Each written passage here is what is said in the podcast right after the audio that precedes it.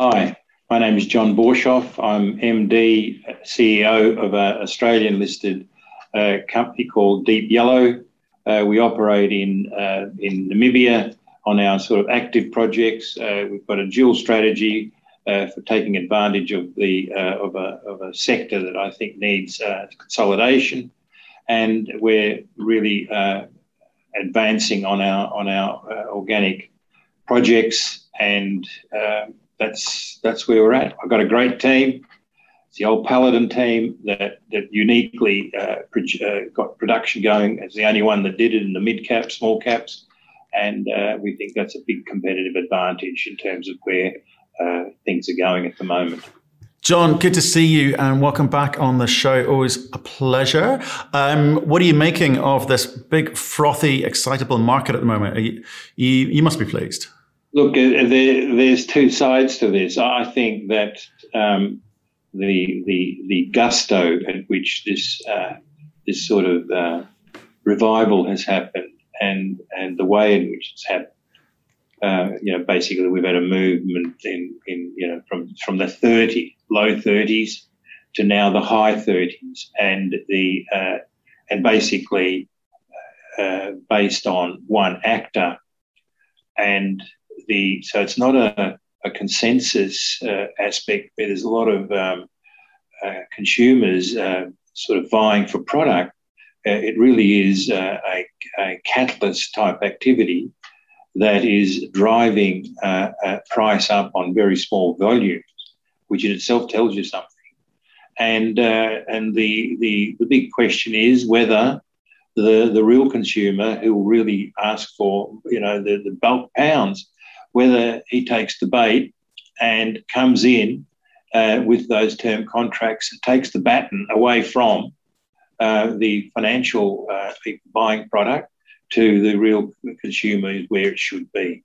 So that's the tricky bit, and, and how how it goes. I mean, it's done incredible things, and the frustrations that have been uh, sort of felt over the last four, you know, eight years of sort of uh, doldrums uh, are being uh, sort of, in a way, uh, over overcompensated to a degree by this huge enthusiasm, and that the day has come. Um, it's good for the industry. Uh, there's a lot of volatility and froth, as you say, and and, and where values are still being maintained is an interest would be an interesting uh, exercise. Okay, yeah. some clues in there about how, how you're thinking about this one. So you, there is excitement in the market. The the uranium space did need something and a proper catalyst. Many catalysts have come and gone over the last, you know, two three years. Um, this action by Sprott Physical Uranium Trust, I think they, they, that thing saw something yesterday. They're up to a billion uh, bucks uh, now, which which is really truly impressive. You're you feel that some uranium equities are the beneficiary of this excitement and perhaps are achieving values that they don't deserve? I think they, they, they haven't initiated that not deserving bit. It's just the investor is it doesn't look at any sort of fundamentals. It's just to get into into uranium, and uh, and so when you look at uh, companies, how much they've valued on on assets that probably, if one does a, does an analysis, you see to match their market cap to you know the, uh, the pricing of uranium, what has to be against that. You'd say, hell, what am I doing here?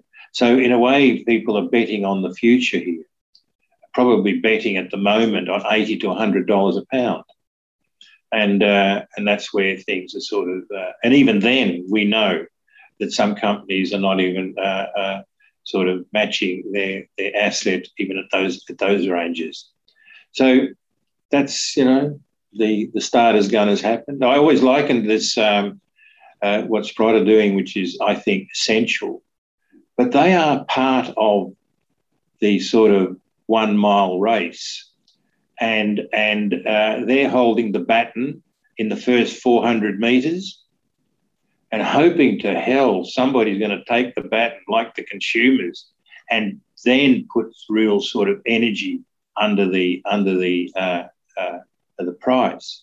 But at the moment, if, if Sprott stops buying, it's like a hot air balloon you don't pump it, keep pumping it, it'll start sinking. And, and because there's not other buyers there that are, that are in place of. And I think that's why, you know, Sprott having uh, deep pockets on this, where uh, they can get the market to believe they will, they will continue on this until consumers take that, that, that baton off them and then drive the price to where it should be. So instead of then uh, just you know, two, three million pounds, uh, they're, they're booking up you know, 20s of millions of pounds. And that's the different, the order of magnitude that we're talking about. So you, mentioned, you know, companies talking about needing 80 to 100 dollars. Are you not a believer that uranium will get there? I mean, I've heard, you know, reasonably credible people talk about $200 a pound. I, I do believe, look, I've never talked about prices above the 60 to 65.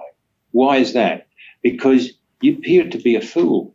My private feeling of where uranium can go are the quiet upside I have for our shareholders of where we where we will go go to. And I've always had that view.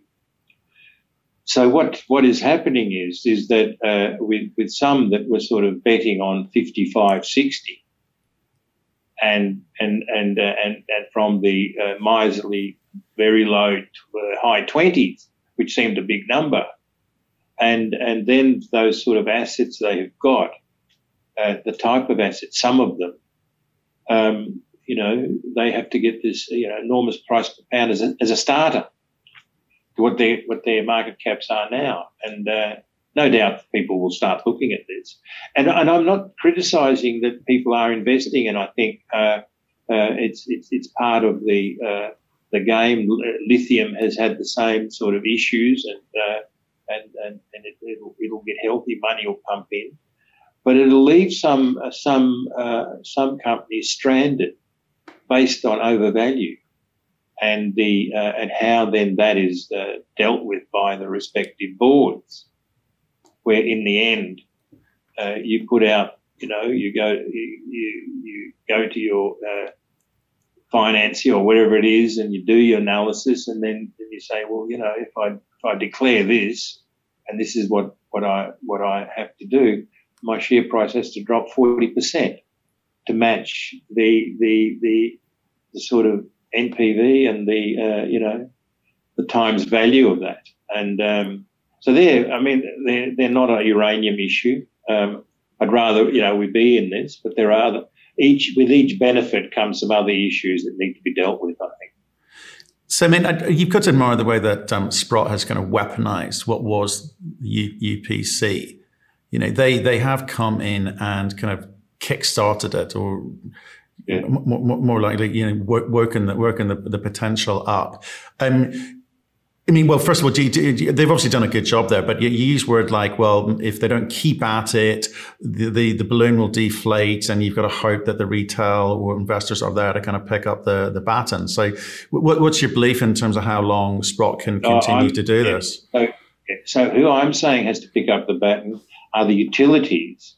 Utilities, sorry. To start, yeah, to start purchasing from where uh, Sprott has left the uh, the term the uh, spot price, and we're talking now long term. So e- e- even at 30, 40, there's no, no there's no incentivization for development.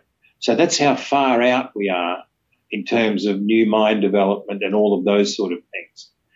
But the the the signals that Sprott are putting out to saying look, look, Mr. Consumer, we are going to buy and hold this product long term.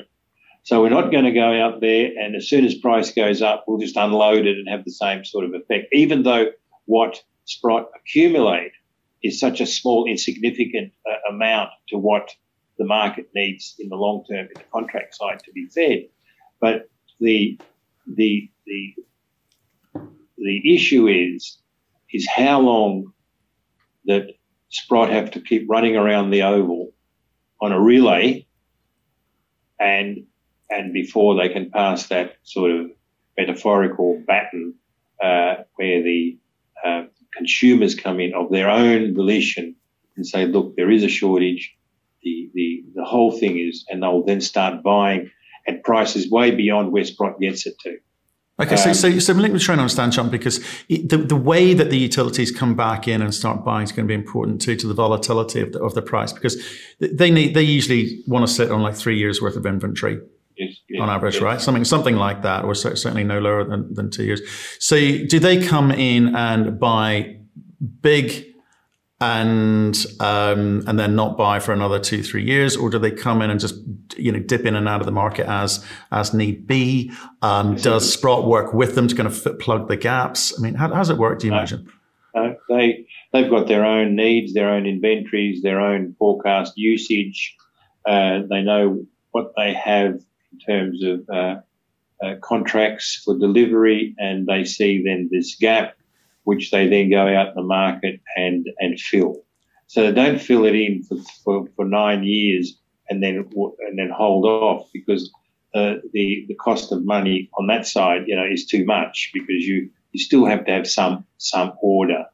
So the the groups that are sort of two three years out in inventory, uh, there's a there's a there's a constant. They they will they will come in and you know they they might you know, a term contract here, a term contract there, uh, building on the layers they've already established. And that's that's the and they won't they won't necessarily go to a, a Sprott. Sprott um, it, it's an interesting thing. Um, I've always said that a, a, a, a warehouse or a, uh, a trading group is, is, is very difficult for them to participate in long term contracts. Because for long term contracts, you need supply. Either you get it through uh, your, your mining operations, and so you can sustain what you're committing, and it's, it's always there. Whereas uh, with, uh, with a warehouse, if you haven't got that, uh, that, that, supply, you are dealing with a finite amount which you cannot commit beyond a, a, a time that, that your product runs out because if you do that, it's like a mining operation in its life of mine start promising delivery uh, outside of you know outside of its life of mine with no product there. So that's and and these these play to each other. Uh, there are ways in which they can really work well, but the the the main engine is that um, uh, the uh, is the mine is the producer and the warehouses will be opportunistic in there and make a lot of money by filling in gaps, filling in here. Uh, maybe they'll go to one or two, three, one or two year uh, sort of commitment contracts if if incentivized enough. And uh, but you know if they deplete two million pounds or three, uh, uh, and the inventory goes from 15 to, to 12, or then to 10, um, in there, there's there's there's an end which which needs strategies in which how that will be counted to make them a legitimate long-term player, and uh, and that's why uh, uh, I think it was Nukem. They they played for many years on the on the long-term market, but they had one third of the down blended Russian material committed to them, and they, that was like their mine. So they could commit, they could do, and then when when that when that program finished, it was like a end, end of a mine production for them phase, and they sort of phased in, and then that's why uh, uh, Cameco bought them at such a discount because they were just a shell at that stage, you know, because without product, you're not, you can't do that sort of trading business or in, especially in the term market. So there are complications and they can be dealt with. I think uh, how things have happened historically may not be how things with modern thinking and, uh, and, and different products, but it's, it's, there's not enough uranium out in the world that it marginalises primary producers. They are it's still very much integral to the whole process of supply. It's interesting when you when you when you put it like that. So you know, Sprott have physical gold trusts, yeah. um, but that's a different product from uranium because there's yes. a use case, there's a utility um, to, and at some point, it, it's not a store of wealth. long term, there's, there's got to be there's a utility to it, and they, they would have to monetize that at some point. Is that is that is that what you're saying? Yes, yes. Because I think keeping gold has got other psychological reasons why you know fear of the unknown, and you know if this breaks down, uh, all the preppers and that you know they've got their gold to do this and that with, and and the amount that goes into industrial usage, which is a real real demand uh, is is is a very very small percentage, but nobody keeps keeps uranium uh, uh, on on that basis. It's, it's, completely and purely an industrial uh, sort of commodity that is virtually fuel, and uh, and and you need to use it uh, and to replenish it, and to then give that that uh, supply to to consumers, who then pay a premium on that long-term commitment over and above the spot price that is that is happening. It's, it's interesting actually because I think so I think it was in the, the 80s or something. There's something similar happened with copper. There was a kind of synthetic uh, shortage in the sense that you had one big buyer, I think it's Japanese trading house, buying up copper and driving the price up. I mean, do you sort of see? I mean, I think everyone's very much welcoming, and I, and I certainly am what Sprott has yes. done here. But do you think it's kind of? You, I'm trying to work out. You, are you suggesting it's kind of short term? Is it? Is it?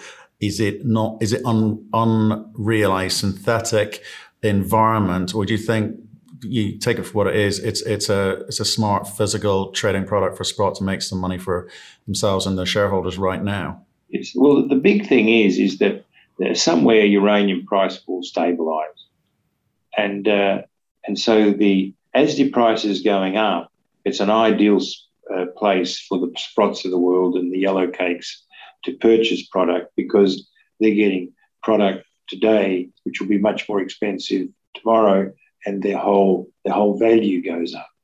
But and so there's it, it's use that they're, they're going to make you know ten dollars a pound in the in the six months if it's on an up, upside, and they can do something. But when you've got only, you know, you're you're, you're in a, a bull market where you're competing with the with the, uh, com, uh, the consumers, and you you then buy it, and there's only two dollars in the coupon, you know. Um, so that means that the value is the embedded value that you built into your warehouse on the price rise, and that's where I'm saying the biggest gain is.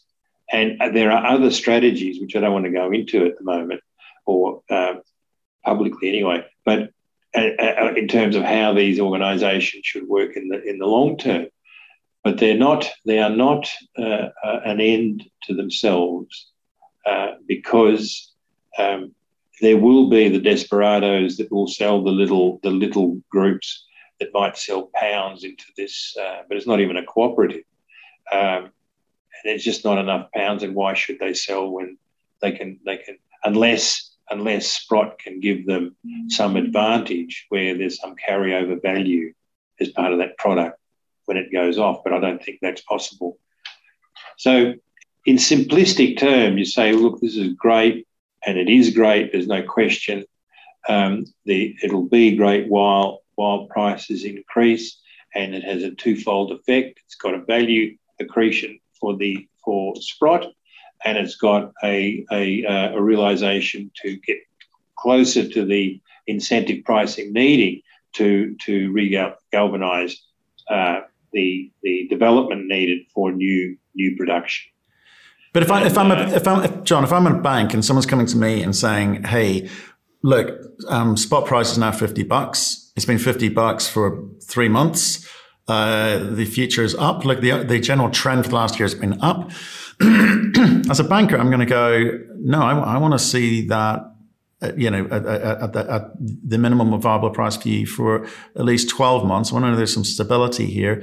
And then in 18 months' time, you're not going to come trotting back to me because, you know, you're only able to get a contract offered to you at 40 bucks because the market's come off again. I mean, how, is there is there stability in the future in terms of uranium price that you can see because of what Sprott's doing, or do you think because of what they're doing, we we just don't know how the market has been gained or played? So Sprott is not going to change that uh, long-term upside of uranium. All it does change is how quickly you get there, and uh, and it brings it uh, uh, forward. So the in that way, um, uh, they play. you know, oh, the re- the reality is is is sooner than later, and they're doing a great job for that.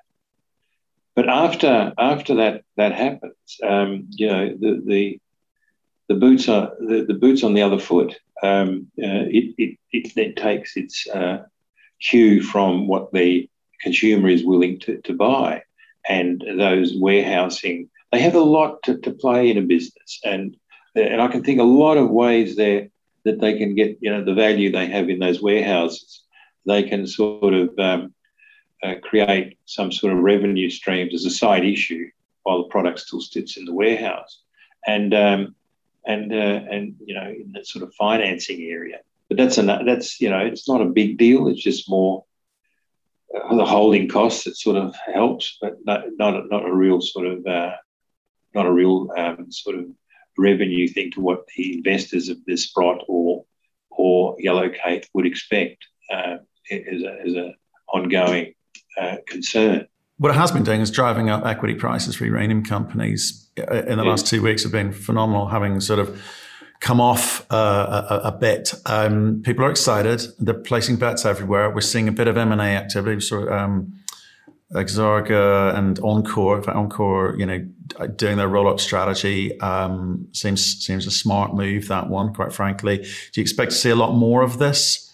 Um, not as much as what one would think, uh, and and I think that.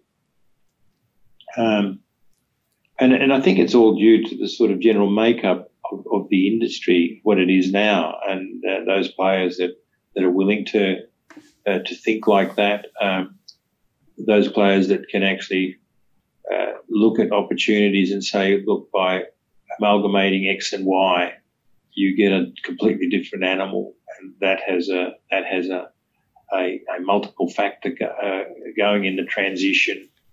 Um, generally speaking, um, just doing M and A with uh, just accumulation uh, philosophies is, I don't think, the way to that real value is is is created uh, in the in the mid to long term because this is ultimately driven by need to supply. And uh, and already you know the, the whole the whole issue here is you know who's going to build the mines? Where is this real production going to come from? We need it. There's a bit of a query in terms of you know how how much how quickly the batteries will happen. Well, already there's you know 450 reactors going to 500, and already and they they are you know operating and need and need fuel. And even for those amount of reactors, there's a shortage uh, looming. So so uh, the the the analysis is on you know how which of these people, which of these companies, groups are going to convert to real production that will satisfy that looming uh, sort of uh, uh, shortage that it's there. That maybe still the uh, the consumers don't quite believe it, but uh, you know it starts to be believable when uh, Sprott you know buys four hundred thousand pounds in one night on the spot side, and bam, it goes up by X dollars. So it means it's sort of fairly tight there, and and I and I heard that you know, um, was, there was a nice interview and uh, saying that you know where they buy it, yes, for traders, and then I heard you say you know we we actually get some product from producers, and uh, so each producer sells a little bit into the spot because he doesn't commit everything to the long term, or he can't, and uh, and and sometimes you know you you put some of that excess into inventory, but in these tough times, you sell a little bit of that uh, product that you you know only got thirty dollars for the day before, and now it's uh, it's, it's thirty eight. So that's a, that's a good little windfall on the short term. When when supply when product that you're bringing in is not the scarcity within that company, it's because they're already producing. And so all you can say that is that it's Cameco and Kazatomprom because there's nobody else. Oh, there may be BHP, you know, these byproduct producers, these quasi uranium people, and uh, that aren't relying on on on prime. You know, their, their sort of economics is just a just an offset against their copper costs or offset against their in South Africa against their uh, gold costs. And so that, that has a different economic structure. But luckily, that's not that much uranium that uh, that is that is there. And see, do you think that there are? I, you, you, kind of intimated it earlier, but do, do you think there are uranium equities which are the beneficiaries of a frothy market who perhaps quite liked it in the shade when no one was really sort of you know questioning the fact that there's no activity. Because at some point the rubber's going to hit the road. They're going to have to tell their shareholders tell the market here's how we get into production. Here's where the revenue is. This is the timing for that. And here, here's some numbers. It's $50, $60, $100, whatever, whatever it is. But do, I mean, do, do, you see that? Do you sense that? Because the only reason I ask is when you, when I asked about M&A, you said, well, I don't think there's going to be that much M&A, not as much as people think. So what, what did you mean by that? Well, I, I always liken uh, an industry or a sector to a, a David Attenborough show where you have different animals around from the undergrowth up and you know right up to the predators, and each serve a function in this forest, and uh, and each are rewarded by things that aren't necessarily what's rewarded by uh, by by the the more alpha uh, as you go up.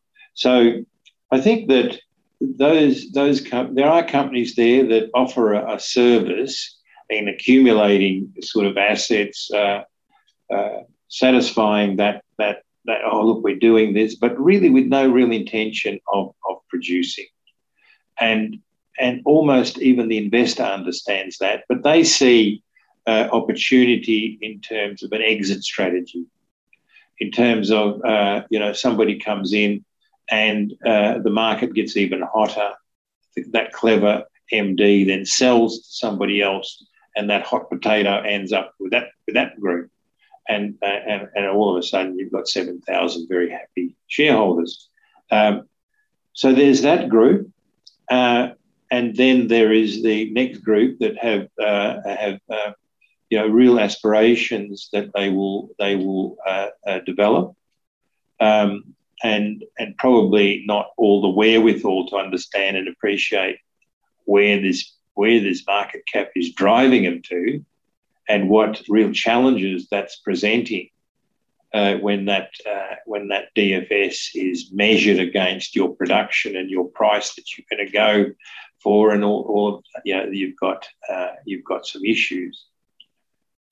There is ways to counter that, and I think that to to to build and grow, and you know through M and A, and and really get yourself into that position of strength, pro, you know, production, uh, optionality, all of those things that help you fend off those those problems of uh, this sort of valuation that uh, that that comes in on the on you know on just a, a, company with one asset that that really you can't you can't disperse the the light on this on this and say well you know where where are we at?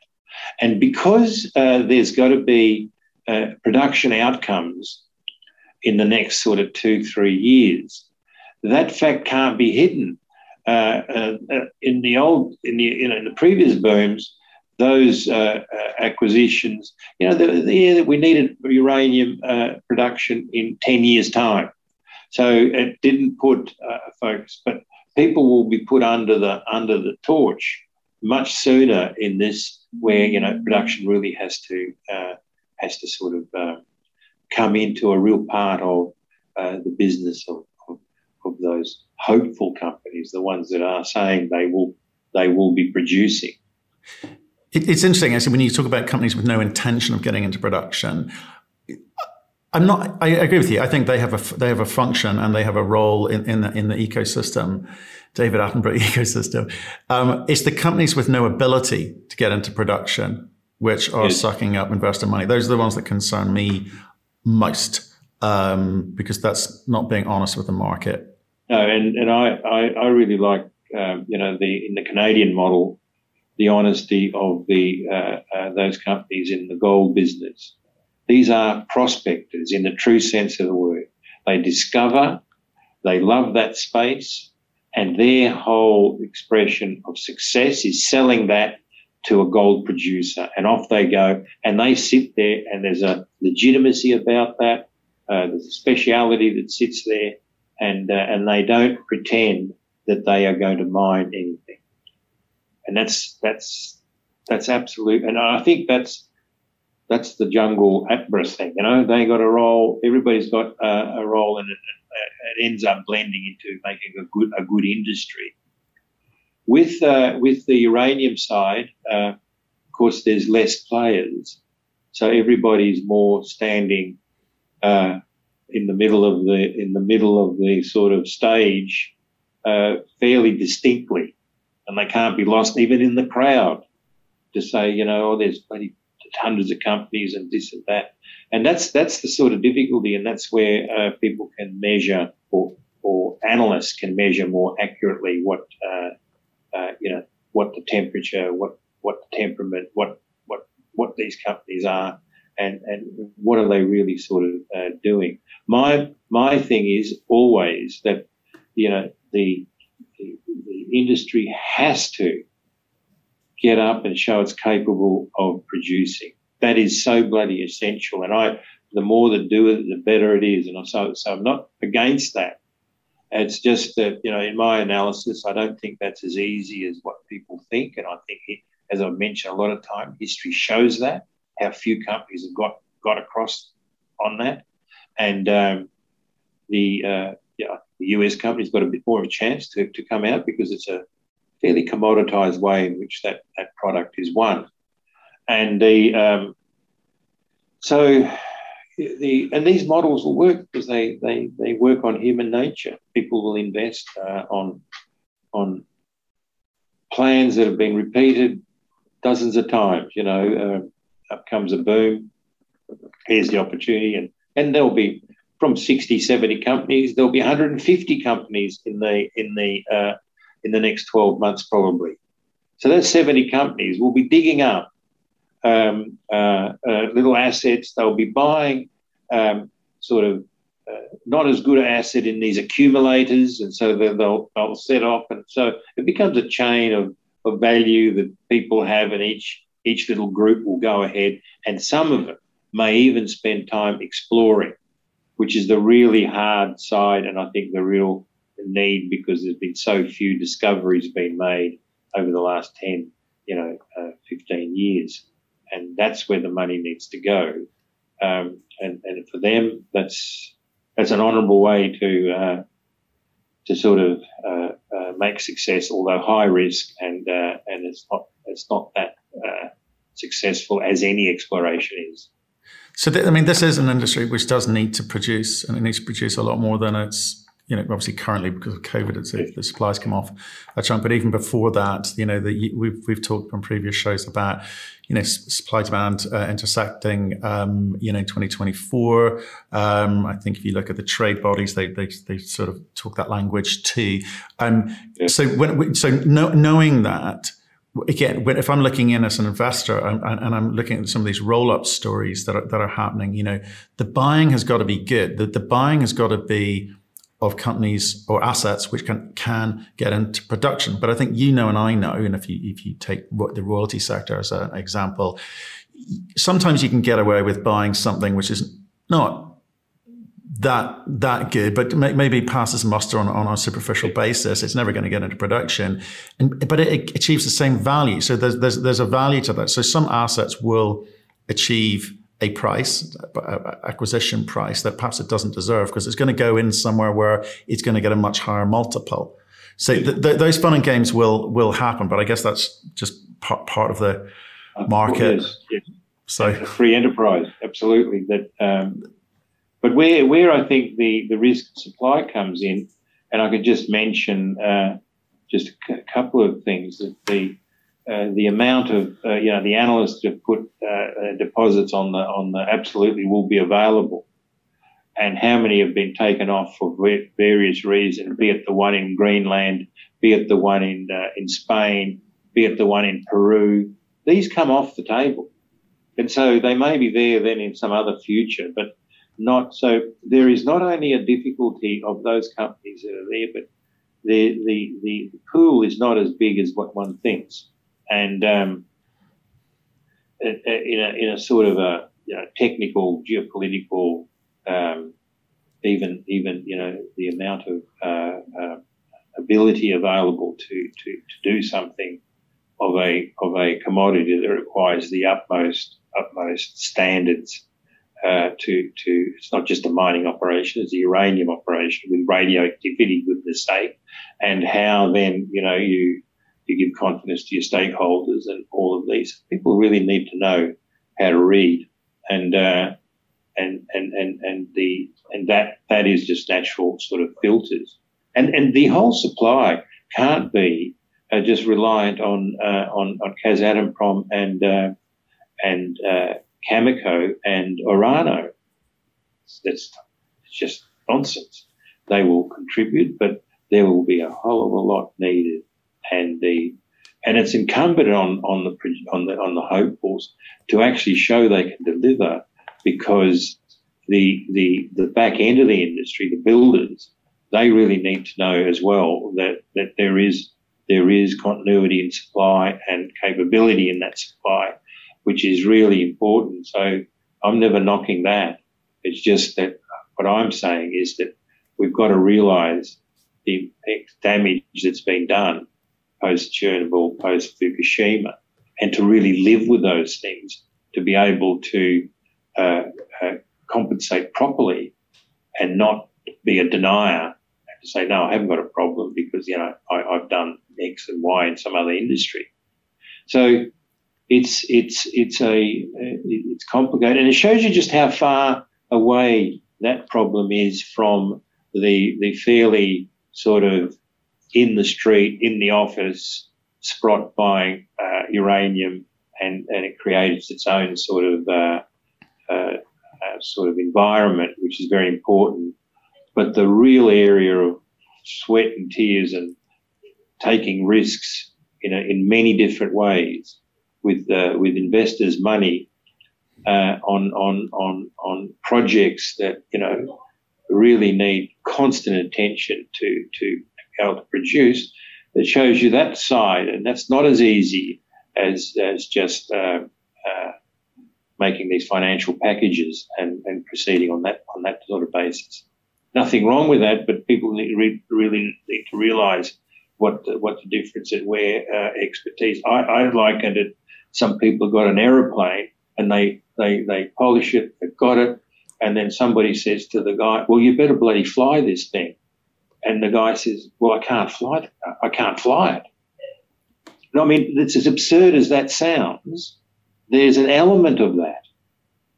And you say, well, where's the pilot? Well, there's not much pilots around either. So, and so on and so forth. So that, I think that's uh, that's that will, and I think the the the increase of, uh, of, of value of these will make that self reflection not self reflection, but other people to to demand that that is a bloody risk, and I want it fixed.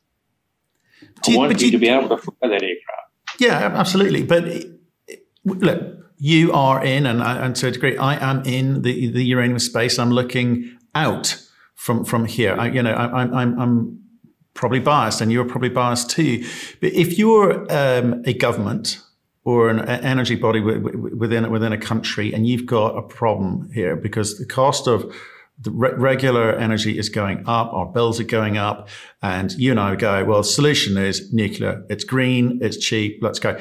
They're also got to be looking at other options here because one of the things that you, you can't help um, but note is Athabasca uranium uh, equities, uh, you know, companies are valued. I mean, their valuations are through, through the roof. They've got valuations such I, you know, sometimes I, I, I, struggle with, quite frankly, on the basis that Canada, seemingly very liberal country, is not issuing permits and licenses very easily or readily. And if they do, it takes a long time. Look at Cameco.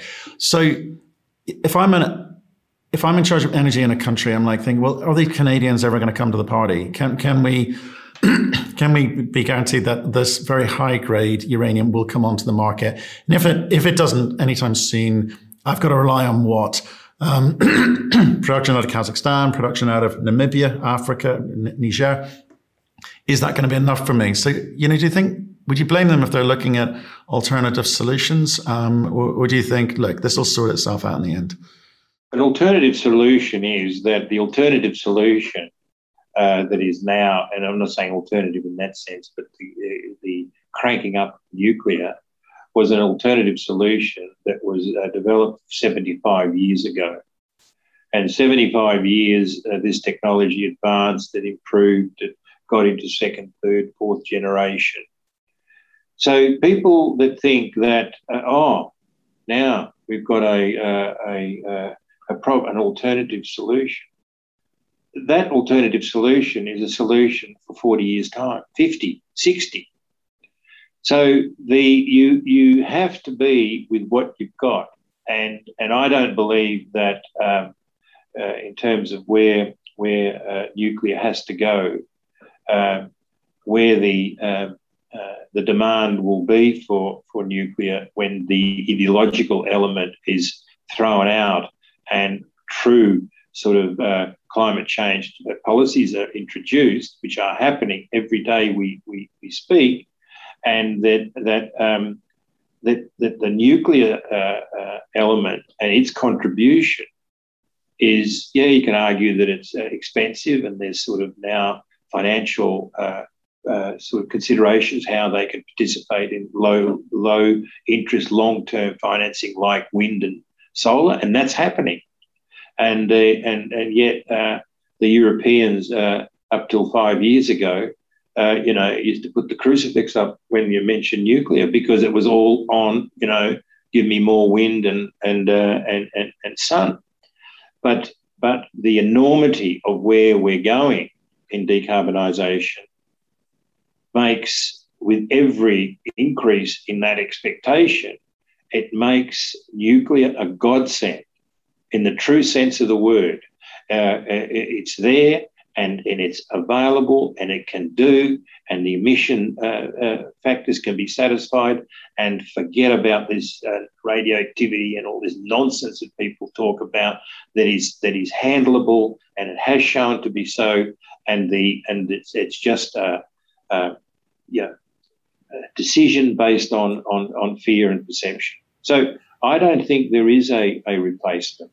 Um, I think that uh, you know India had a problem with uh, with uranium supply when it was a closed off system, and, they worked you know, 15 years on thorium and couldn't get it off the ground in a viable way.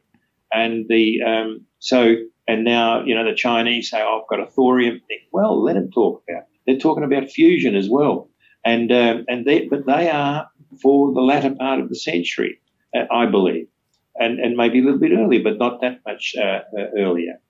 So we've got what we've got, and and uh, and and I think inventions are always uh, there and amaze people, but to establish industrial systems that can really deliver, which what has to be. Um, what you, the solutions are with what you can see with around you today, I'm afraid, and and there's no sort of magic garden to go down there and uh, pull something out of the out of a plant. And uh, so that's that's where I think that the the, the industry is, is very safe in that sense. John, I, I'm I, am just I'm very very conscious of time here. We haven't got to speak at all about Deep Yellow because I'm just fascinated by your view of the industry, where it's going, and stuff. Maybe maybe we should We'll do a quick session now, and then why don't you come on again, or like tomorrow, or later today, or whenever you're free, and let's talk deep yellow only. But you know, I, I think people need to be listening to you. Your your calls on this sector have always been correct.